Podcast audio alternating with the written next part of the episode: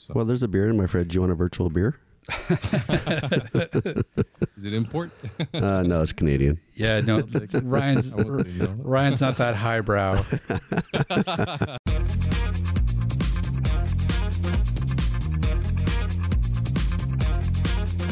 Welcome to AT Banter, the podcast where we discuss anything and everything regarding the world of assistive technology. With our hosts, Steve Barkley, Rob Minot, and Ryan Fleury. Now, let's banter.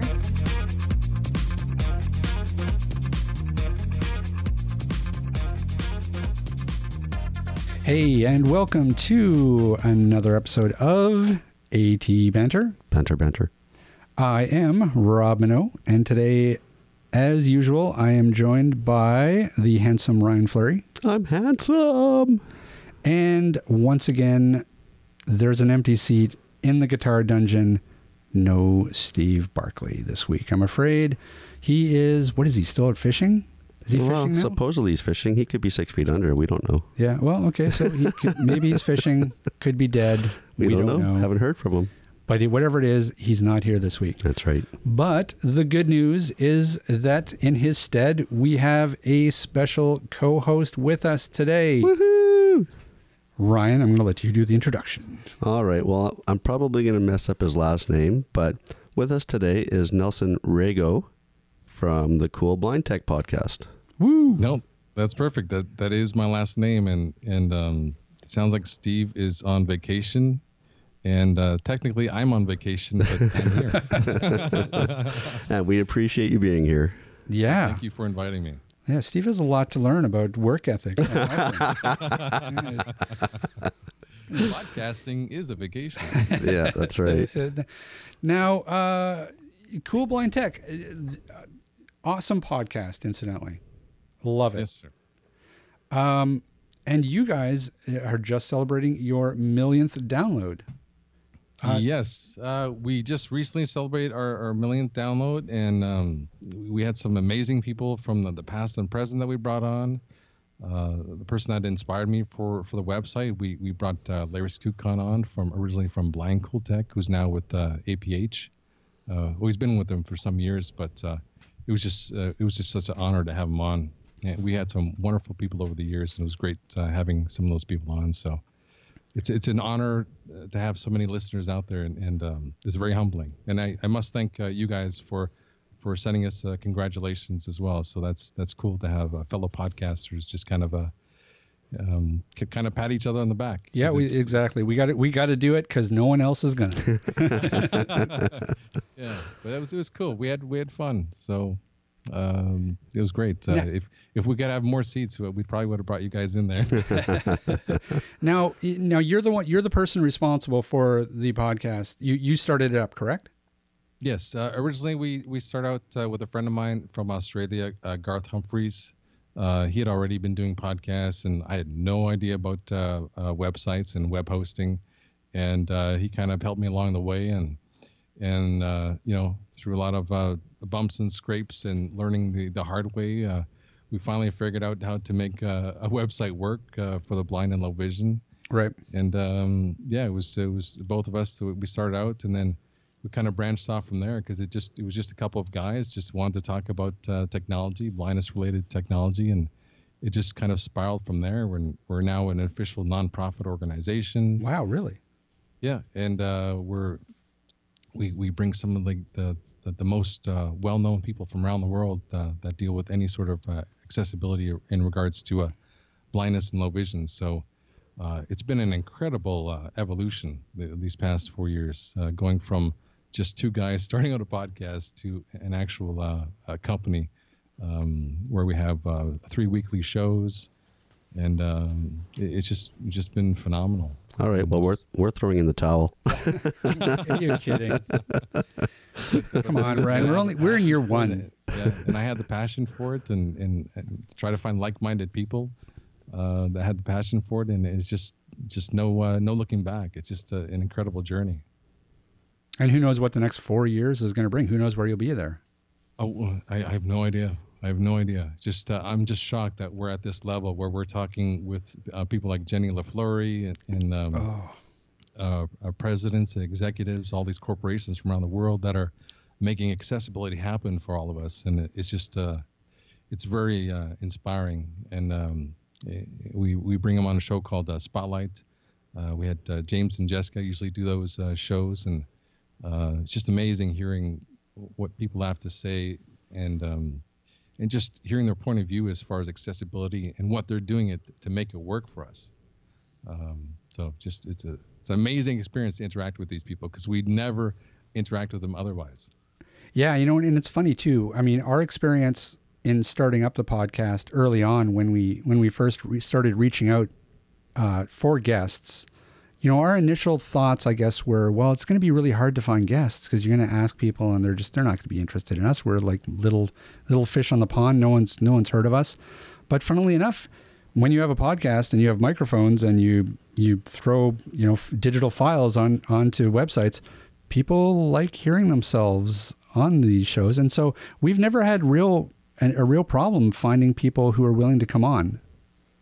It's funny because I actually don't like hearing myself. this, this is actually the, the first podcast I've ever done outside of CBT. Oh, is that right? We're Yeah. honored. Yeah, yeah. So it's a, a thank you for extending the uh, the invitation, and uh, it's uh, this is an uncomfortable situation for me. 'cause usually I'm the I'm the uh, the guy in the background, kind of taking care of the edits and take care of the uh, administrative stuff, the logistical stuff, and um, but uh, yeah, it's I I've been doing it for a number of years on the show, so it's it's nice to uh, to talk to great people like you guys uh, about uh, all this sort of thing. Well, you know, it, we're, we're a very relaxed podcast. So you put your feet up, have a beer. Oh, you guys didn't tell me about a beer. I brought water. Oh, grab grab beer, tequila, scotch, whatever, so whatever your your fancy is. hand that uh, hand that beer over. I'll take that. Uh, with without any more ado, or wait, no, without further ado, What's a do? I, you know, I was just going to ask that. I don't know what ado is because there's much ado about nothing. Yep. Uh, And then without further ado, well, we might have to look that up. We'll have to Google that later, or somebody can write in. Write in and tell us what ado is. Anyways, we need to know. we do. Uh, Ryan, what are we doing today? Um, today we are talking about news. That's right. Well, and news and whatever the heck else struck us this week that uh, is going on in the uh, accessibility community.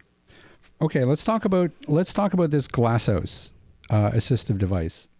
First of all, I have to say I'm really not sure how to say this because it's it it's really awkward. Is it Glassouse? I mean, I know it's it's a cross between glasses and mouse hmm but it's really it does not roll off the tongue. Glassouse. I see. I, I'm not sure if it's supposed to be a play on glasses, where you're supposed to say it really quick and say glassos. Can do it with a German accent? Glassos. Yeah, exactly. It does. Or if it's supposed to be glass house. I like. I don't know. It's in any case. What is it? Well, you it it's basically it's a physical access aid, and you're familiar with I'm sure Ryan uh, with head pointing systems and eye gaze systems, Mhm. having worked at Aroga for 15 years. So it's basically it's a it's a mousing alternative for people who are have um, physical limitations, who aren't able to use say their hands for whatever reason to use a conventional mouse. Um, this is a device. It looks like a pair of glasses, except it has a arm on it with a a bite switch. Sort of, it sort of looks like a um, a headset mic, and along the top of the the frame of the glasses is the movement sensor. Uh, it's Bluetooth enabled, so um, and with it, the movement sensor can sense head movement and will move a cursor on the device. And then with the bite switch, you're able to emulate a left mouse click. Essentially, it's uh, it, it's it's very much like a, a quick uh, like a uh, an eye gaze system or a, a head moving system, except the benefit of this thing is that well, for one, it's Bluetooth enabled, um, and the nice thing about that is that once it's connected to any given device, whether it be a smartphone or a computer or a laptop, uh, you it, it'll seamlessly switch between devices. The nice thing about this is that it's it doesn't require any sort of an on-screen keyboard. Um, and so for those people who aren't familiar with this, we generally with with a with a system like a a head movement system or a head tracking system or a, or a, an eye gaze system, you're essentially you, the system is is tracking either eye movement or say a head movement, and the way that people are able to input is through an on-screen keyboard that sits as an overlay on the screen. And so you would move the move the cursor with say your eyes and you would hover over a letter that you wanted to type and then you'd have to dwell on it which you'd, you'd have to sort of let, let it let it sit there for 1 to 2 seconds before it registered as a keystroke and then you'd move your eyes again and you'd you'd you know type out what you wanted the the downside to those type of systems of course is that because it's a dwell system it takes a lot longer to type something. Because you're you have that pause over every letter. With these with the bite click you're it's a lot quicker.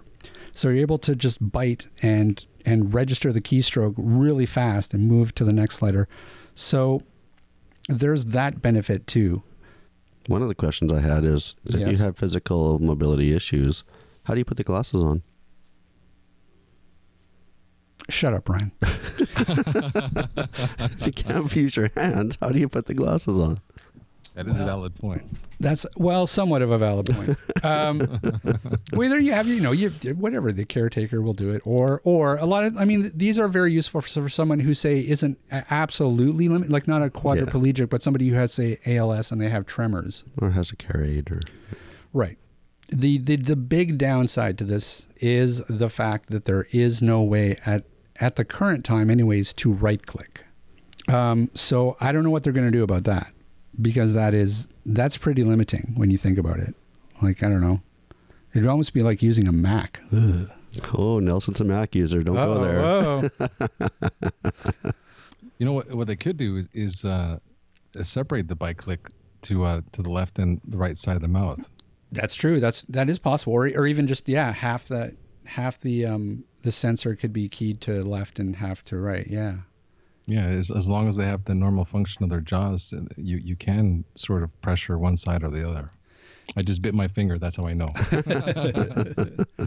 I mean, or the other thing that they could possibly do was was make sort of a dwell system on the on the bite click. So, for example, if you bit down, it's a left click, but if you bite down and hold it for say two seconds, it it registers as a right click. I, I don't know. Maybe maybe there's something they could do in that in that realm. But the other it seems seems like a minor thing, and a minor obstacle. I, I think that that could that could easily be solved. I, I would think so. Um, Yeah. And I mean, I think that it's probably, I mean, it's probably so liberating for these people not to have to to use a dwell system because it's got to be so slow to be able to move the cursor to one letter, sit, let it sit for two seconds, register it, move to the next letter. I mean, this has got to feel like you're, you know, you're typing 60 words a minute after after having to to input like that. It was kind of like the old days when we were doing T9 texting on Nokia phones and stuff, where you had to, Oh. you know, you couldn't just touch type. You actually had to press the number two three times to get the letter C, and you know the letter three two times to get the letter E. Like that was so time consuming. That was a nightmare. I don't know why anybody bothered texting with those things. those were terrible. Um, the other big downside with this too is, as Ryan said, uh, at the current time, it does not support iOS or Mac. So that seems a little limiting to me as well. But uh, Nelson, correct me if I'm wrong. Macs have never had a right click, have they? Um, I, I've never used their their mouse, but they have an unusual. I don't uh, think they. I think you're right, Ryan. I don't think they have. From, from Apple. Yeah, it's it's um. I think Steve Jobs didn't believe in a right mouse click. No, because he had this thing with Microsoft. So like uh, the interface was always on one side, and Microsoft's interface was on the other side. It, it was just like they, they were just major rivals with each other. So hmm um, I, I personally don't use a mouse uh, for obvious reasons, but uh, um, I think Mac has like it's uh, they have integrated systems uh, with other companies that allow you to do that. So okay. uh, yeah, but it, it might not work with this one, but. Uh, you know, I mean, you can put Windows on a Mac, Right. So it's you know technically you can put it on Mac. You just can't put it on the uh, the operating system. Right. So if you want to use it, you could get Boot Camp or Parallels, and you're off and running. Right. Yeah, but it is cool because I guess the whole idea was to actually make it faster, and, and I think Yes. that's and they've reached that objective. Yeah, absolutely, and, and a lot easier too. With it with it being Bluetooth enabled, um, you know, it's a lot easier once cause once you pair it with something, it's it's just there all the time. Um, Yeah. Like I love Bluetooth. It used to be a nightmare. I remember the days when you'd you'd cringe whenever you saw Bluetooth, but boy, have they worked out the bugs on on Bluetooth technology now. Oh, it's getting faster and faster, and the range is getting longer and longer. And yeah, Yeah. So it's a handy little device, especially for about 400 bucks uh, US. Uh, this is probably going to be a, a really, a really important device uh, for people with uh, with some physical access um, issues. And that does not sound expensive. I, I'm not familiar with the Dwell system, but uh, yeah, no, not at all. I mean, because the the on the on screen keyboards themselves were, I think, up in that range, and that's not even including, you know, the the eye gaze and the the head tracking systems were. Oh, geez, Oh, thousands of dollars. Yeah, the eye gaze and the HeadMouse Extremes. Yeah, they weren't cheap. Nope. oh, So yeah, it's it's probably a, a very you know a very handy low cost uh, solution for a lot of people. So uh, we'll of course link to that in the show notes for anyone who is interested in that. Next, Next, hey, let's talk about an encephalophone. what? I just had a song to my mind. And I, I know stopped. what song- yeah, good so I, job. I stopped. I oh boy. I want to talk about you and me. Great minds think alike. Fools seldom differ. Yeah, that's right. Uh, no, let's talk about the encephalophone. Encephalophone This sounds like a disease. cool. It well, it's yeah, it's not. I know. I read the notes. I know. yes, sounds like you, something you catch on a Saturday night. when you're talking about No, just stop. stop. All right. No, th- I thought this was really interesting. Uh, so did I. name of the article is a newly developed hands-free musical instrument now allows people to make music with their minds. This is just mind blowing. You know, last year we had an episode we did on brain computer interfaces, and this is kind of taking it to a next level. Yeah, it is. It's it's uh, it's right up that alley. Okay, so basically, the encephalophone it was developed by a fellow by the name of Thomas Deuel. Am I pronouncing that right? Deuel, I think so. Uh, which, incidentally, Ryan, side note, Hmm? we need to try to get this guy on Okay. to talk about this thing. It's, it's really cool. Well, you know, the way things are going, Cool Blind Tech will probably have them on next week. So Bastards. That's right. Nelson's writing all this down as we talk. How oh, interesting. you guys already did it for me. No, so this fellow named Thomas Deuel has has developed this device. It's essentially a, as you as you said, a brain computer interface. So it collects brain signals through a cap that then transforms those signals into musical notes. It's coupled with a synthesizer, and then it allows the user to actually create music uh, with a variety of instrumental sounds. So piano, trumpet, whatever, whatever they decide to to do it's it's actually really interesting how it actually works because it actually tracks activity through the the motor cortex part of the brain. If you think of moving your arm, it's it's that type of activity that it it tracks, that it registers, that it then translates into musical notes.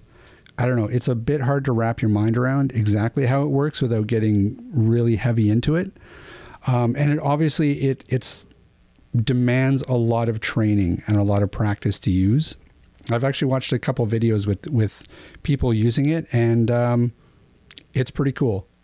It's pretty cool, and it's it's very reminiscent of our brains episode where we talked about um, like stuff like the Emotiv headset. right, and the Muse and other headsets like that. That's right. That's right. That um, that are able to sort of to track brain waves, and you're able to train the device to do certain actions when certain types of brain waves are are registered. How responsive was it? The encephalophone. It seemed to be f- fairly responsive. Okay, so you've got a, you're wearing a cap with sensors on it that are tied to this box that are connected to your synthesizer. So you do you still have to like you say raise your arm in order to do different things, No, or no, you don't. just have, no, you don't have to actually raise your arm, but you have to think about raising your arm. oh, okay? And that does a certain action. If you raise your right arm, or you think about raising your right arm, that does a different action. I, I'm assuming so. Okay. I'm assuming that different different parts of your body and thinking about moving different parts of your body is how they key that into different notes or different pitches. Um, they also said that they can also tie it to the visual cortex, so that you can control the the notes through things like um, blinking your eyes. Hmm. So they could. The neat part about this is, is that they can key it to different parts of the brain. Well, and we've done episodes on music therapy as well on the podcast, and just the power music has to help people emotionally, psychologically. Um, this just opens another door to them. So it's exciting. Oh, it is exciting. You know, there's a there's a video floating around with this guy and and the encephalophone um, online, and it talks about a woman who actually came down with encephalitis. I think I'm pronouncing that right. What is that? Uh, it's like an infection of your brain, and I think I believe your brain swells a bit, and so as a result, her, the, there was a, a very specific part of her brain that was damaged that has to do with uh, with her ability to produce pitch. So she was a, apparently she was an avid musician. She was a she was a big singer before she came down with it, and then after she couldn't sing. She couldn't she couldn't find the right pitches to sing because because that part of her brain was damaged. She's been using her motor cortex to um, pitch to, to, to produce pitch through the encephalophone in hopes that it can retrain her brain to be able to actually produce pitch herself. Because it's tied to the motor cortex, they could actually use it as a, a physical therapy device as well with people who have had who have had say injuries on their say arms and are in physical therapy with, it if they're practicing using the encephalophone by practicing thinking about moving their arm, they can tie that into the actual physical therapy. But uh, yeah, we should definitely think about having this guy on because it's it's a fascinating device. I mean, I don't think it's going to set the world on fire, and I don't think we're going to, you know, you're not going to see a, a symphony orchestra with people wearing these funny hats. You never know nowadays what you're going to find online. Well, yeah, that's true. Um, I, I was just thinking about the implications for it um, for people that are paralyzed and quadriplegic. Yeah. That if, if you can control um, just w- what this feature does, I mean, obviously it, it gives the, um, uh, for as far as eye movement, as far as that, that functionality seems to be more accurate with that. But uh, Yeah. if you can tell your left arm, right arm, and sort of uh, just imagine that or think it, uh, imagine if they tie that into an, an exoskeleton That's right. uh, where you can just tell this exoskeleton to stand up, to walk, to to grab something. So uh, I was I was just uh, that, that just kind of popped in my mind There- uh, when you yeah. guys were talking about that. Yeah, there's well, there's there is huge potential. Um, you know, especially especially when you really get deep into some of the the brain computer interfaces that they're working, where they've actually like plugged into somebody's motor cortex in order to power, say, a a robotic arm. oh, Um, wow. Yeah, it's it's amazing. Or or uh, drive a mouse cursor by just thinking of thinking about moving it across the screen. Um, it- you know, it's all just they're they're all signals, and brain signals can be interpreted th- with you know with the right type of computer and powerful enough computer so that you can translate thought into actual movement in the real world through um, robotics. And so, yeah, I'm 10, 20 years, who knows? Uh, we may we may actually see cyborgs. Cool. I'm in. Yeah, me too. Give me driverless cars and cyborgs. Oh, let's wait on the driverless car thing. Come on. well, let's talk. Let's talk about driverless cars then. Fire away. Well, was, I came across this interesting article this week, and it was basically saying, you know, what's taking driverless cars so long to to show up? And it was kind of a fascinating read because it, it brought up a lot of a lot of things that I hadn't thought of. Um, you know, we've we've heard a lot about driverless cars over the past you know few months, and people are, are you know very excited about it. You know, especially in the in the accessibility community. Um, you know, I'm sure you guys, you know, as as visually impaired people, the idea of a driverless car is awesome, right? It was until I read the show notes. I'm still on board. Yeah, I mean, it, it has a lot of a lot of implications that I don't think a lot of people have thought of, or maybe it's just me. I didn't think about them until you know you would mention them. Well, yeah, I guess we'll, we should dive into those. Yep. So they say that uh, in the in the article, it's it's interesting because they say that the the actual technology isn't what is going to slow down the advent of the driverless car. It's actually going to be societal friction. Um, it, it's going to, in order for driverless cars to really be ingrained in our society, uh, there's going to, there's going to be a lot of changes. Um, not the least of which, a lot of people are going to lose their jobs. Um, if you think about bus drivers, you think about taxi drivers, you think about Delivery trucks. Yes, all you know, truck drivers. Um, all these people, you know, are poised to be out of work if all of a sudden, um, you know, just driverless cars are everywhere. The other thing, of course, the other big concern is um, how how forgiving are people going to be if the driverless car gets into an accident?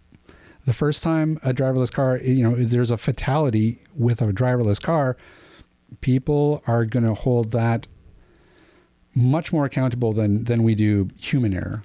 I mean, people are, you know, people get in accidents every day all around us, and no one blinks an eye. But the first time an, an AI does it, uh, it's it's going to create waves, and that's not even talking about the whole morality part of it, which I find this is the stuff that this is where this is where I find it, it's fascinating. So there's a lot of work being done on uh, moral decisions that a, a driverless car is going to have to make when faced with an accident. And you know, MIT is working on what they call it, the moral machine. They're working on you know some AI parameters around this stuff. And the common example that they use is the driverless car is driving down the road and it's going too fast to stop, and th- it's coming up to a crosswalk, and there's you know some school children in the crosswalk and the only the only two choices that it has is it drives through the children killing them or it drives itself into a pole and it kills the passenger what does it do um, and it, it's it's not an easy answer um, Well, yes, it is. What did James Kirk do in the no-win situation? hmm uh, what did he he uh, what did he do He blew up the ship. Didn't no, he? I don't. No, I don't think he, He blew up the ship No, he 'cause it was a no-win dude, scenario. Don't get me. Don't get my nerd on. it was a no-win scenario. So, so what would you guys do? If, if it was up to you, if you could pre-program these cars to fit your profile, let's say they had a wizard, and they said like, well, th- these are the these are the things that I would do if I was in that situation. Uh, what would you guys do? Eh, That's a tough call. You know, to have a vehicle make all the decisions for you with no chance of override is a scary thought. Well, I don't think it would ever come to that because I like I do think that there will be there will be overrides built into these things. I mean, they, they just have to. There's no way that. Well, that- did you get the email I sent you on the different levels of cars? Yes. Yeah, Yeah. Um, that's true. That's a level five. That's is total autonomy. total autonomy. Okay. Yeah. But even then, like I can't see them not having some sort of an override. But what does a blind person do? How is he going to override that? Well, and that's it. Okay, but, but that's it. But okay, wait, hold on. We have to answer Nelson's question. All right. We, you actually skirted around it, you bastard. all right, kill the kids. Somebody can have more. It's fun making more. That's right. The world's overpopulated already. Uh, no, that's you know, of course. I mean, I, How do you decide? like I, the way I think I, I sort of frame this is that I, I would put it in conventional terms. If if you were just driving a car and you were faced with that with that scenario, I think that it's just instinctual. Like you just you'd swerve, you Yes, you swerve to miss, and you would run yourself into a pole. I mean, Right, and take I- that chance. And I think that's the human thing to do. I think that's probably what everybody would do when they're, you know, when they're when they're faced with it, without even really thinking about it. It's that lizard part of our brains that just. You but know, will you be able to control that if a car is coming from Ford? now, if I'm filling out a form that's asking me, like a, if I'm filling out a wizard on a car, um, my answer might be different. If I have some time to think about it, I'd be like, well, mean, I, I did spend a lot on this car. I kind of want it to look out for me. I mean, uh, I, I don't think A lot know. of it's going to come down to uh, risk management because uh, obviously there's going to be insurance companies involved. Mhm. And, Right. Uh, if uh, if this vehicle is responsible for for the entire actions of its movement and how it stops, then it almost takes the onus off of the person in the vehicle That's as good just point. from being a driver to a passenger. Right. That's a good point. Yeah, that's right. And car like and see and that therein you lie you know lies another even another issue because does that mean car companies are actually going to be on the hook? Like the the programmers who've programmed the AI, all of a sudden it's their AI. Like they are are they going to be on the hook for for an accident? Um, Well, and then, and can they be hacked? You know, some of the cars that have LG or LTE Wi-Fi in them have been hacked. Well, so will an autonomous vehicle be able to be hacked? and that therein lies the other problem that that for that uh, Fortune was talking about, which is the fact that the these could be hacked. You you would have to have such an incredible, incredibly secure uh, system that could not possibly be hacked. Otherwise, you know, you you can have mass chaos. hmm And you know they're they are going to have a back door because uh, obviously law enforcement is going to want uh, Records to, uh, of the- to know Wow. what uh, these vehicles do because if you know let's say if it's a stolen vehicle That's Yeah. so and, uh, true. they could just uh, hit a button and then just the vehicle just pulls over Yeah, that's actually That's that's, brilliant. Yeah, that's you're you're absolutely right. Wow. That's why we have them So on the show. Wow, that would be There- that would be really there's- incredible too. There's so many things that you can think of, but uh, I think the thing with this is that uh, the first thing that people have is fear when it comes to something like this, because like you said, they might lose jobs. Uh, what, what if what if the vehicles hit those children and you never wanted that to happen? hmm Uh, Right. So th- there's just so many fears, but uh, uh, the only way we're going to find out is is when you actually test the technology to see, you know, in obviously in controlled environments, and then when it gets finally put out there, I think overall, I think it's going to dramatically drop down as far as the death rate, uh, the disability rate. Yeah. You know, people get a lot of disabilities just from the car crash. Yep. People are surviving these car crashes more and more. Well, and, I, Um, and I think that the real benefit to this is that, you know, and especially when we're talking about accidents like this, I think that with driverless cars, you're just, you, the cars aren't going to be put into that situation because the car itself isn't going to allow itself to be put into a no win scenario. So, you know, for example, for the crosswalk example, well, the car is never going to be going 60 miles an hour in a school zone to be put in that situation in the first place, whereas, you know, a human would. But you know, again, there's there's so many different protocols out there. You know, they have to be able to talk to each other. And what if you know your left rear bumper sensor has failed? Now you're not detecting any objects behind you as the car is backing up on your left. You know, Yeah. And whose fault is that? What if it's out of warranty and it's it's something you're responsible for? So that's another thing you got to think of. Um, you know, at some point the vehicle's got to age, and these sensors, there's so many components involved with them, and everybody knows that the more tech you put into something, the, the higher the failure rate is going to be. So, there's just so many, uh, So many questions. possibilities. And uh, one scenario I- I'm thinking of, um, I don't know if you guys recall, but uh, the, the recent Governor General in Canada, uh, a, a few years back, she actually hit a um, uh, a blind woman crossing the street. Ultimately, uh, um, you know, she uh, there was no blame to her. I, she's a former astronaut. Right. Um, I'm trying to I'm trying to remember her name. Julie Payette. Yes, yes, Julie Payette, and um, so uh, they uh, they had the police there, and I think at some point she got charged. But uh, when they had when they went through all the witnesses and, and they saw like all the the situation that she was in, obviously the person was not able to see. Person was apparently looking down, and just apparently out of nowhere, because the person crossed a, uh, a green light. Um, you know, she unfortunately uh, uh, died. But uh, you know, what what happens if like someone just like a ball goes across the street and Right. physically the car is not able to stop because the inertia of the, of the movement of the car, and then a child is chasing uh, after that ball. So Right. it's just uh, there's there's going to be unavoidable instances regardless. But I think overall, I think there is going to be because there's such a huge number of accidents. It, there's a huge uh, death rate as far as when it comes to ac- car accidents. hmm Um, I, I think overall it's it's going to be beneficial. Yeah, computers Yeah. can definitely react a lot faster than people can, so it, it will definitely reduce fatalities anyway. And I used to drive. I I, I, I used Yep. to see what people do in cars. Like people would put on makeup, uh, like shave Yep, shave sure. their beard, and, and just eat eat a sandwich. They would they would hook their uh, their arms through, uh, and drive with their elbows as Yeah. like they're Oh, yeah. they're texting with their, their their phone in their hands. It's just Yeah, just just the weirdest things people can do in the car. very true. Yeah, it, it it I think you're absolutely right. I mean, I think that is this is going to be nothing but beneficial, but it's it's just you know it, there's all these factors that that and and social acceptance. I mean, there's there's going to be a lot of things that people are going to have to accept in order for this to really become ingrained in in the society and. uh you know, even just talking amongst ourselves, we're thinking up more and more things that it's like, well, how is that going to work? What if this happens? Um, you know, but I'm excited. Like I think this is awesome. Oh, I would love I the think as- independence. I think as a blind person, I, I'm looking forward to it, and I think a lot of blind people out there that that has been our the, the biggest obstacle. I think is for for blind people is independent travel. yep. Yeah. Yeah, and absolutely. I really miss it. Uh, I mean, I I have driven a car since I've lost my eyesight, but I mean, I had a Navigator. Uh, it is a is a, an amazing feeling, but um, it, it'd be nice just to go into a car and just at any time kind of just go wherever you want uh, because you really can't do that right now unless you you know maybe get an Uber or something.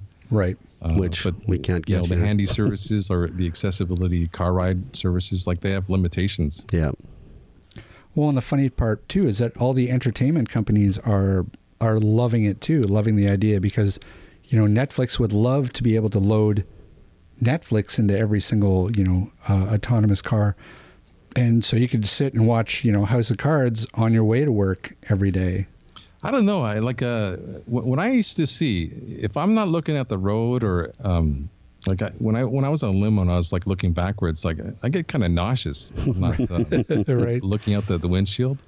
Um, so it, I guess it'd be different for different people, but uh, I'm not sure if I could actually like watch TV while I'm in a car, or uh, you know, kind of like sit in an office, or maybe if they had like a little bed in there, and take a little uh, nap. That would be. I, I would love an. I would love a cot.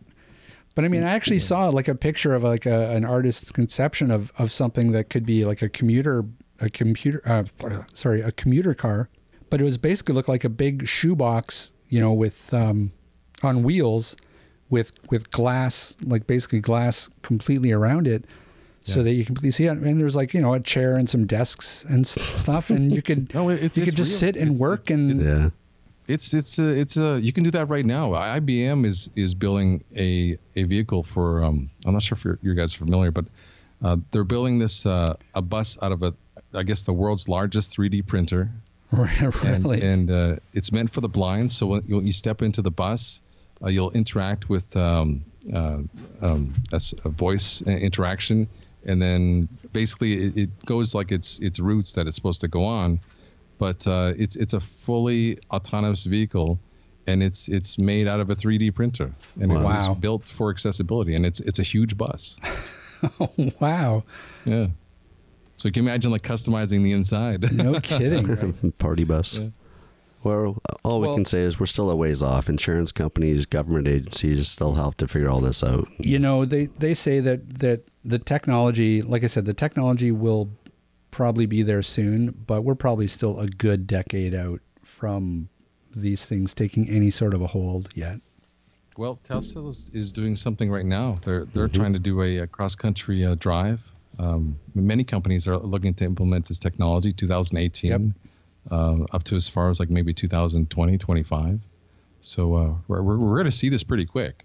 Um, it, it's just it's going to be probably in certain states, certain countries, but uh, it'll be I'm excited for it. yeah it'll be interesting to see who adopts it first i'm betting california Um, California, maybe Arizona. I know Pennsylvania. Uh, Pennsylvania is doing some things. Um, uh, I believe uh, Ontario is doing something. Well alberta really needs to jump on board because alberta it's nothing but straight road straight flat road for miles and miles Be or even perfect. Saskatchewan. yeah That's even more flat.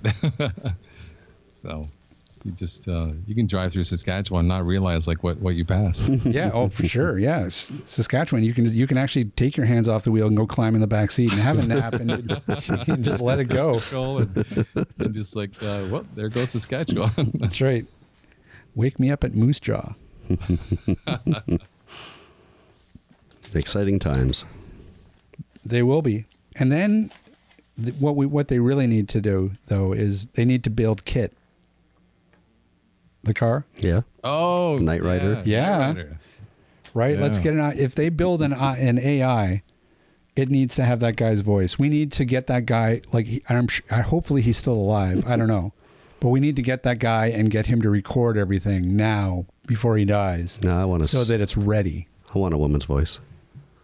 You would. oh, Ryan, you turn me on. so, another thing that I noticed this week uh, Google Maps has now letting users add wheelchair accessibility details for locations on Google Maps. Um, I guess it was back in December. They've they've they added a feature where they were um, they they had added themselves um, different wheelchair accessibility locations in in different locations on Google Maps. But I guess the problem that they're running into is I guess the information wasn't all that um, deep or thorough. And there were a lot of holes in it. So what they've actually done now is that they've announced that, that they're they're essentially crowdsourcing. So anybody can go in and add, you know, the fact that you know this this restaurant has you know, is, is wheelchair accessible, or uh, this office building has you know a wheelchair accessible ramps, stuff like that. Users can now do it, and so hopefully, what we're going to find in the next few months is that uh, that information will be a lot more accurate and thorough. Yeah, because we've had stories in the past where you know uh, somebody in a wheelchair had to go all the way around a building because the door he was at wasn't an automated door and he couldn't open it. So you know, being able to input these locations and and, and crowdsourcing it is going to be a huge advantage to Google as well as to the the, the community. Yeah, I'm surprised they kind of didn't do that before. Yeah. 'cause I would think that that's that's a huge job to. Me. I mean, I feel bad for the Google cars as it is. Like they got to got to drive down every road and take a picture and. But Google Maps is amazing. Oh my God! No kidding. yeah, I've recently I recently went went on a road trip and man, without Google Maps, I'd still be lost. Yeah, that's probably the most accurate one out there. Google Maps, I think. Yeah, and I feel like that, it kind of came out of nowhere. Like, like I remember using Google Maps a few years ago, and it wasn't really. I mean, it was kind of useful, but I don't know. It wasn't all that impressive to me. Um, but wow, have they have they ever improved on it in the past two years? It's it's incredible now. The the directions that it gives, eh, flawless. Well, I, I like the whole idea of how they're trying to incorporate um, some level of accessibility from the, the user point of view. It's, um, I think it's pretty cool that they're they're allowing that uh, into um, into Google Maps. Yep. Yeah, absolutely. And I mean, right down to, you know, even like the, they've got the transit lines down now. Um, I mean, I don't know. I don't know what else they, what other functionality can they add into Google Maps to make it any more useful? I don't even know. I, I don't know. I don't know if you guys ever watched this show, but do you guys remember Seinfeld? Yep. Did you remember uh, um, George Costanza? He developed an app where it allows you to find uh, uh, toilets or, or washrooms, bathrooms. That's right. and uh, and uh, um, just imagine like trying to incorporate that in like uh, an accessible washroom. That's, you, you know, you make a joke, but I mean, that would actually be really handy. I mean, how would, handy would that be to be like, mm, where's, a, where's the nearest public washroom? Yeah. Yeah, yeah, that that'd be cool because uh, you know, as a blind person, uh, I I would know, especially because most of this is is indoors, Right. unless they really make advancements with indoor technology. hmm Um, you know, it's it'd be kind of cool that uh, that they kind of have that built in somehow. So somebody get on that. We need to know where That the could- washrooms we are. don't even know. Like that could be part That of could the, be. the part of the accessible. Well, it's interesting because there may already be an app like that out there. I was listening to a podcast a few weeks ago, I forget which one, but there's an app that you can actually take with you to the movie theaters and you can hit a button on your on this app. It time syncs with the movie that's playing and it'll tell you when the best times are to take a pee break. What? Yep. Really? Are you Yep. serious? Absolutely.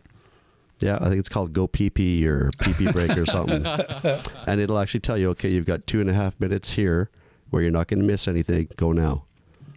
Yeah, it's Wow. yeah. I forget what it's called. I think it's like Go Pee Pee or something. But I want to download that because I just recently I went and saw Valerian and the City of a Thousand Planets, and let me tell you, that whole movie is nothing but a pee break. just go, just go for two and a half hours and then come back. It's a terrible movie. that's what I hear. Yep, it was bad. All right, you know what? Lastly, let's let's. I know what we're going to talk about. Okay, What are we going to talk about? we're going to talk about everybody's favorite company, Apple, and Oranges? we knew this was coming. The HomePod. That stupid name. Really, you don't like it? I didn't know. When I watched the, the keynote, it was just like HomePod. it's like we got iPod and like they've got Apple TV, which is a unique name, but HomePod? Come on, be more creative. All right. Well, okay. Well, tell the fine folks at home what the what the hell we're talking about and what is a HomePod. HomePod is Apple's entry into the digital assistant in your home space. That's right. So again, it's very much like the Google Home, the Amazon Echo. I don't know. There's got to be a couple more even in, in the market. There's some Asian ones out there too, but I forget the names of them. We'll just we'll just leave it at the Google Home and the Yep. Amazon Echo because we They're the two main players. Microsoft is coming out with something with uh, The Cortana. Cortana speaker. Oh, yeah, that's right. Harman Kardon speaker. right. yeah I haven't heard anything about that. They've they've been pretty quiet about that, but Uh, They made the announcement too early um, because it- it's coming out, I think, in the next couple of months. But they, but they made it sound like it was just around the corner. But um, it, it is, uh, it's it's there. It's it's just uh, about two months away from it. Anyways, we're just going to assume that everybody know out there knows what we're talking about when we when we talk about the Google Home and the Amazon Echo. So, and if you don't, you know what? Go back and listen to our uh, Google Home uh, Review. episode. Well, it'll fill you in. So, in any case, What what happened to her? You guys used to have her as. Uh, as I know. assistant. Yeah, I know. Uh, she's she's sitting over there on the table. She's sleeping looking right now. sad. we do need to have her on again, but Well, All right. it's cool that uh, it's it's in Canada now. It is. Oh, I know. Yeah. Yeah, I got the Amazon Echo, but uh, I mean, I had to do, I had to jump through a bunch of hoops and and everything just to get it to work in Canada. Yeah, I had to get my. I have an Echo Dot as well as my Google Home, and I had to get it through eBay because you just Amazon won't get it here. And rumor is, from what I understand, it's because we have a French language, and they need to figure out different languages because it doesn't work like the Google Home does. It's not natural language. Yeah, no longer rumor. Yeah. that's that. That's what the holdup was uh, with Google Home because it is actually bilingual, Right. and, and then of course content as well, uh, because you know we're, we're- we're getting a lot of content, and a lot of it is you know of course uh, coming from the states. Um, you know, and I don't know if you guys remember like Directv and right. how they had the, the gray satellites and uh, they, they made it uh, very difficult for you to access uh, American content. That's and, right. Yeah, and the fact that we are, you know, recognized as a bilingual country, it, it, Right. kind of does make sense. Yeah, for sure. Well, in any case, the HomePod. So, and again, you know, we saw this coming a mile away. Uh, we knew it was only a matter of time before Apple, you know, threw their hat into the ring in terms of of getting one of these um, digital assistant devices out. But I have to say, you know, going through the specs and, and doing some reading up on it, really, this is this is something. This is this is more for music. Like this is these. This is for an audiophile um, you look at some of the the specs. Um, you know, it's got it's got a seven tweeter array. Um, you know, it's got an upward facing woofer. It's you know they they're they're touting the the fact that it has spatial awareness, so that it will um, change the the sound based on where you have it in the room. You can have two of these things in one room, and they will play off each other and recognize that that each other is in the room, and and sort of work together to create the best possible sound. Um, it's yeah, it's I mean it's an amazing speaker. Uh, it's and from all the reports, uh, the sound is is just incredible. But at the end of the day, it sounds like that's kind of where they they put all their eggs. Um, in terms of of a digital assistant aspect of this, um, you know, it's using Siri, and, and we all know that Siri is not uh, the greatest in terms of, of the digital assistant. Well, I think it's kind of like the Amazon Echo. They're using Bing for its searches, which you know isn't nearly as good in my in my book as Google Home is using its own Google search engine. Now, I'm not an iPhone user, so Nelson, you know, being a Mac user and I think an iPhone user, what is your um, what are your feelings towards Siri? Uh, earlier this year, there was a um, there was actually a test conducted by a, a research company, and then, they were comparing the Google Home to the um, Amazon Echo to uh, to Siri, and unfortunately, uh, Siri came a, a distant uh, last. Right. Uh, Google Home came in as, as the most accurate, and then um, and then Amazon Echo. Um, my experience with Siri has, has never been good. Um, I, I leave uh, text messages to people and I just never correct it because it actually comes up funnier. uh, and I, I just read the message like that's actually pretty funny. I like it. Leave that in there, and people like see my messages. Uh, oh, that's Nelson using Siri. Oh, that's funny. Uh, it's it's not very accurate. I, I have to admit, it's not very accurate, and it's it's very disappointing because if if they're going to be using Siri and they're not going to be improving it, you're spending what is it, three hundred fifty dollars yeah. US? Yes, that's right. US uh, it's it's obviously going to be tied into you know the Apple universe and and you know how Apple is that they, they don't like to kind of be universal with their product like uh, nope. like. Google Home is and um, the um, Amazon Echo is. So uh, I'm a little bit hesitant in in getting anything that's first gen, but um, like my, I have a house of Sonos speakers, so as far as audio quality, um, you know, I I think I may end up passing on this uh, product. Yeah. I wish that actually built this in into the Apple TV. They I was just going to say the same thing. Yeah. Yeah, they could have technically done done that because uh, the Apple TV remote fourth gen, you can actually use it and speak into the actual remote, Yeah. and it ties into uh, the HomeKit, so you can. Um, Do like home if you want to automation. automate your house, home automation, Right. you can uh, control that stuff. So, uh, you know, they're kind of jumping on the bandwagon, and, and Apple's kind of known for this, where they, they watch what everyone else is doing, and then they try to perfect it. Right. Um, but uh, it, it's it's going to be a wait and see kind of thing. I, the cool thing is that they're, they're having voiceover built into it, so they'll have like some speech uh, feedback. It's running off of a full iOS uh, uh, operating system. Uh, it doesn't seem to have like the uh, the integration with like uh, like the apps and, and skills at this point. But uh, Well, no, it's completely locked down. Yeah. it's- yeah, so it's uh, I, I'm really hesitant in in. I, I don't see myself getting this. Now, honest with you. now, me and Ryan were, were actually talking about this before the show, but you know, in terms of in terms of the voiceover, the screen reader, um, we, we can really hammer out. Why you would include that? What's it going to you read? don't really need it. Well, yeah. What's it going to read to you? Like, Yeah.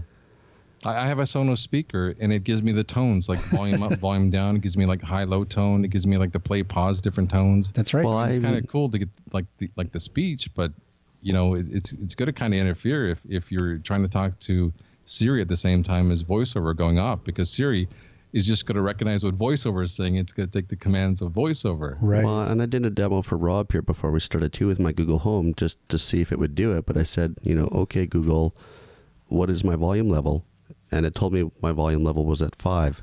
So I don't need a screen reader to be able to pop up and tell me that. You know, the Google Home will already do that. So I don't really understand the need for a screen reader in a home assistant. Yeah, I mean, as, as far as this developer kind of digging into this and, and kind of seeing what, what's what's in it, uh, there may be some things that uh, we don't know yet that uh, Yeah. they'll incorporate. So it's it's uh, possible. Yeah. I think it would be nice, like you say, to incorporate. Maybe there'll be a fifth gen Apple TV that has this built in because the nice thing with the Apple TV, like you say, is you can be uh, tied into HomeKit as well as you know mine's tied into my home theater, so I've got the best audio I have in my house. I, I don't need another speaker. You know, I've already got my surround sound system, and I'm happy with that. Yeah, and the thing is, you're you're- you're kind of locked in with with Apple products, and, and, and Apple needs to realize, and, and they're slowly doing this, uh, uh, opening up their APIs. But uh, you know, Apple needs to kind of let go a little bit and, and let people customize the, their their technology because, you know, we're we're seeing with Amazon Echo, like they came out of nowhere, Yeah, uh, Right. with their AI and their uh, voice assistant, and and then you got Google kind of jumping on and kind of taking over a little bit, and Right. you know, and we got all the like you said, like there's some Asian countries that are also doing it. Uh, Bixby from Samsung, they're they're coming out with one of those uh, Right. uh, those assistants, uh, standalone assistant later this year. So uh, we're we're we're not going to have a lack of choice. Let's put it this way.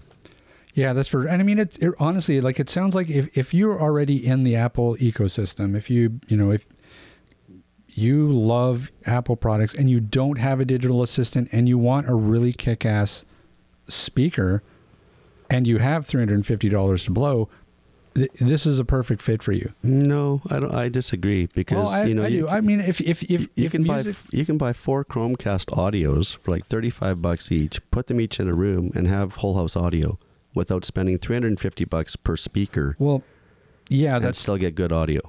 well, that's and, and, you, and you might not get the surround sound. So, uh, you know, if you want like a in a home theater sort of setup, and unfortunately, these things are really just meant for music. Right. And I They- learned they are. the hard way with with my Sonos system. I was trying to incorporate into a home theater system, and then you know I'm calling Sonos for like tech support because you know the uh, the, the the voice movement on the screen is is lagging behind the, uh, the speakers, and you know I spent enough money on these speakers. I, I don't want that kind of problem. And then they told me like, oh, it's it's actually not meant for that. It's it's meant for music. Well, that's there's other people using Sonos as home theaters. Jonathan Mosen is one of them. yeah, if uh, if you get the sound bar Oh, okay. And then and then get maybe like the play one uh, speaker like the, the play three play five that Right. works with the sound bar then it works great with the um, the uh, home theater system but if you don't have the sound bar and you just Oh. have the play one play three play five uh, They don't it sync doesn't- up. it doesn't work with uh, with video very well Oh, okay. Good to know. yeah I don't know. I don't know how this is all going to play out. I, well, I mean, I, we should also talk about the fact that he's the only the only music subscription service that this is going to work with Apple is, of course, Apple Music. so if you're a Spotify user, forget it. Uh, which is, gonna- you know, that could be another big downside. Yep. Um, well I mean they are letting uh, like a Pandora are they? uh, oh, I didn't. in, I in didn't the know. US you can get the the Pandora on the in the Apple TV so maybe they'll allow that M- Most likely. I mean, I guess they have a they have a relationship with Pandora. I guess so. Yeah, and then the relationship with Amazon is becoming more friendly. Like Amazon is letting people buy Apple TVs uh, on Amazon now, and and uh, they kind of opened up the the partnership with Prime. Right. So th- there's that option as well. But uh, I, I still wish they had done it, uh, put it all in the in the Apple TV. But you know, it's it's kind of bizarre to me that they've decided to go this route because really, at the end of the day, I think that the other thing that's going to uh, really factor in is the price point. Um, Three fifty is is pretty high. Yeah, I paid fifty bucks for my Amazon Echo, and I'm happy with it. I, I have uh, I have Google Home on my Nexus Five. Cost me absolutely nothing. right. and it works. It's it's you know I call it a ghetto Google Home. Right. Um, it's giving me the life that I need. It's it's going working off Marshmallow and but it's Nice. it's got the full functionality of Google Home. yeah. So I guess maybe they figure, you know, listen, this is for people who don't mind spending nine hundred dollars, a thousand dollars on a new iPhone. They're to pick this thing up for three fifty. I, I don't know. I I- like I don't know who who they figure the market is, but I think in general and certainly um, in terms of using the device as uh, something you know to assist with accessibility in the home. I don't know. I don't think this thing has a future in in that sense. Yeah, well, Apple's always been known for trying to make uh, premium products. So I, I don't recall one cheap thing from coming from Apple. Well, that's No. true too. yeah, so But it is interesting that they've they've seemed to have made a big some big noise about about the fact that voiceover is is included in it. it, I- I'm actually kind of fascinated because I, I hope it's just not uh, you know volume up, volume down, play pause sort of feedback. I hope it's a lot more than that. Let's hope. Yeah. Um, I mean, I, we'll have to see. Now they're saying that these things will be shipping, I guess, in December. So we got to wait a while to wait, but it Christmas sh- time. Yeah, it should be interesting to to see. And Ryan, I think you should get one. you got them all. You should get one and then give it to me, No, you should just go get a Google Home. maybe. Go get one today. Yeah, it's just it's what 179. Yeah, something like that. Yeah, it's yeah. Jeez, I love my Google Home. I know you Did, do. did you guys get the uh, the the update for it? Because it's supposed to be a firmware update for uh, Bluetooth. Um, oh, is it out now? I don't It's, know. it's slowly. Uh, um, I don't think it's fully out there, but uh, they have released a firmware update Oh, for that's it. exciting. Oh, I haven't seen an email with that announcement yet. So I love it. And there's a, a multi-user. Um, Yeah, I s- multi-user in Canada now. yeah, I Yep. saw that in my in my home app. Yeah. So it is. I would say it is technically the most accurate, and I'm- it is for Canadians. uh, It's it's really, I think, the one to get because you don't have to to do all this crazy stuff that I had to do with the Amazon Echo. Well, even with the Amazon Echo, you know, I typed in manually my address and province and postal code. Yeah. And, you know, if I ask Google or, sorry, if I ask the Amazon Echo, where am I? It thinks I'm in Seattle, Washington. It doesn't recognize Yeah. Canada at all. No, it doesn't. So uh, I that's actually changed useless my to address to um, so that it matches my time zone. So Oh. my home address is actually uh, somewhere in Denver. Oh, so when I ask you what time it is, and you know, I don't have to say like what time is it in Edmonton. I just say, you know, what, what time is it? Right. So that's kind of like because the default is um, is Seattle, Washington. Yeah. So No. and, and then there's other things. that- I mean, you can't do uh, uh, purchasing by voice uh, with Alexa yet in Canada. Right. Right. Uh, so and there are other, other some other limitations, but uh, it integrates like very well. Uh, I have an Ecobee uh, thermostat. Um, the app is not accessible for, for with VoiceOver, uh, but there's a skill uh, with the Amazon Echo, and uh, it saved me um, because those Ecobee thermostats are like 250, uh, sometimes 300 bucks. Mhm. Right. It, it saved me uh, buying another thermostat because the the screen is not accessible. But the skill is. Yeah, but the skill is fully accessible. You can like uh, raise and lower the temperature, and it, it basically just saved me the you know the purchase Oh, of nice. uh, you know getting another thermostat. Yeah, those skills are amazing. Yeah, and then and they're they're coming out with new skills all the time. So Yeah. it's uh, I mean I could find my phone, uh, and you could do that with Google too. So Yep. yeah, Very cool. Well, I guess we'll know more uh, soon. I'm, I'm sure that they'll be releasing. They'll, you know, they'll be trickling information out as it gets closer to December. So we'll have to keep a look on uh, and keep an eye out on that. Well, I I, think, I may actually get one if I get, if I get my hands on it. Because that's the thing with Apple products. As soon as you get your hands on, it, it's like oh this is really nice. yeah, well, I mean, they look, they make great stuff. I mean, I'm not going to lie. I mean, I'm sure this thing is going to sound amazing. Yeah, yeah. I, I, I- I hope it does for that for that kind of price. Uh, I, I hope it does because that, that it does sound kind of cool. Let's hope our dollar goes up so we can at least get it at par. Oh, good luck. Going to be waiting a while. Yeah. No, I'm just really looking forward to calling on my Google Home. Yeah. You can't do that now. Nope, yet. Not yet. It's supposed to be coming soon. You can do it on the Amazon Echo, Yes. um, but that's only Echo to Echo. The Google Homes can actually let you call phones Phone and phone, cell yeah. numbers, and yeah, I'm looking forward to that. yeah, that actually would be kind of cool. Hmm Just say, uh, is it still just one keyword? Yeah, you got to say OKG or Hey G, Okay. but I think they're working on that as well. And, and I think I forget what I was listening to again, but they mentioned something about getting rid of trigger words altogether and just having more natural language. So I guess it's always always listening, but I guess you'd have to have some way for it to respond to you. You know, at least with the Amazon Echo, you have the A word, right? You know, you have her name. I So switched mine to uh, computer. Did ya? Yeah, similar to like uh, you know in Star Trek. You know. Yeah. like Yes. Yeah. So I don't know. At le- At least with the A word, you know, it's almost like you're talking to a person.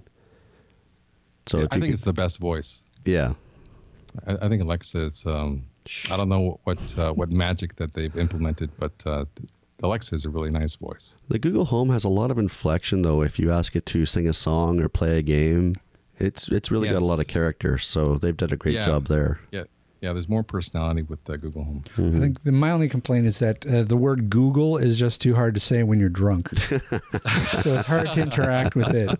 Say Google. Google. So they my, need to work on daughter's that. Uh, three years old, and um, and uh, we have a cat uh, named Echo. so uh, when I, uh, yeah, the default is Echo, right? Yeah. So uh, so every time you know we were using the default uh, trigger word for it, uh, you know, the cat, like the cat knows its name, right? So, and every time we're calling the cat, then the, you know the uh, the Amazon device is just going off in itself. So I was like, maybe we should just change it to computer. Yeah. Because Amazon is going to be really confused because they keep uh, hearing me say, go downstairs. Hey Ryan, Rob, where can people find us? well, before you do that, Oh wait, we where can people find our guest? well okay. Hey Nelson, yes, Rob. where can people find you? Well, they, they, they could find me at, uh, you know, I'm online. Um, uh, I'm on Facebook uh, with my first last name. And uh, they could find uh, Tech at uh. And, um, you know, check out our podcast, check out our shows. And uh, we're doing articles.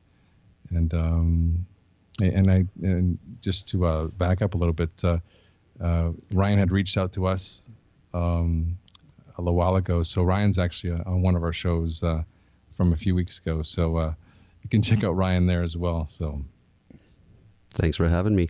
That was fun. it was yeah, it was it was great having you on there. Hey Ryan, Rob, where can people find us? online at www.atbanter.com. Well delivered, sir. Thank you. they can also email us if they so desire at atbanterpodcast at gmail.com. Woohoo! You probably had the written down in front of you. I didn't. totally working, totally working blind on that one. Excellent. Well done. Uh, they can also find us on Twitter. They can find us on Facebook. They can find us on YouTube. They can. Oh, that's And- cool. You guys got a YouTube channel? Yeah, we do. We we convert all the um, all our, the episodes and, and throw it up on YouTube. We figure the more the more distribution channels, the better. I don't think it gets much traffic, but uh, we figure why not? Is is there is it the video or is it just a still uh, screen? Just, It's audio. yeah, it's just it's just audio. It's just a, I just put a, like a basically a thumbnail of, of our logo up as a Still image, picture. a yeah. still picture, and then just Okay. let the podcast play under that. So no one will get the opportunity to see how how, how much of a handsome gentleman. Hell no. No, if they want to see that, they can go to Instagram. Yes, We are on Instagram. That's true. We are in, on Instagram too, and uh, but no one Is wants that to see our. accessible on uh, Android, Instagram? That's a I good question. actually removed it months ago just after we signed up, so it's all Did? Rob's thing. Oh my god! Yeah, well, you know, you weren't The taking pictures anymore, out. so I'm taking a picture of you right now. no. No, I'm just kidding. So yeah, I'm not sure. I removed the app because we weren't doing much with it. Okay. Yeah, I had troubles with it on, on iOS. Yeah, it's not something that it, it was an experiment. Yeah. I'm not sure if it's a failed experiment yet, but Well, we should go back to Google Plus. that was a failed experiment. Don't even get me started on around. Google Plus. It is still around. Yeah, there's still people loving it. Oh yeah, sure. Instagram is huge Yeah. because they have uh, they have video now. So They can also find us on MySpace and Friendster. And, Friendster. hey, those I think those guys are still around, aren't they? oh, probably. Visit our website on GeoCities on AOL.com. That's you right. guys have been around. That's right. Oh yeah. I think Rob's probably still got some floppy disks from AOL. That's right. um, all right. You know what? That is going to about do it for us. Nelson, thanks so much for stepping in and, and uh, co-hosting with us. It was a great time. I, I had I had a ball. Uh, you guys make it so easy to come in here as a guest. So I I really have to thank you guys for uh, you know you know this is my first time doing this uh, outside of the website. So thank you for the invitation. It just uh, it was just uh, amazing just hanging out with you guys. All right, cool. Well, let's do it again. Definitely. All right. That is going to do it for us, everybody. Have a great week, and we will see everybody next week.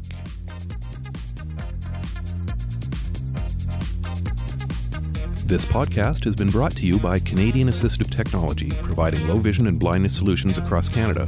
Find us online at www.canasstech.com. That's C A N A S S T E C H.com. Or call us toll free at 1 844 795 8324. For all your assistive technology servicing needs, call Chaos Technical Services at 778 847 6840 or find them online at chaostechnicalservices.com. Music provided by bensound.com.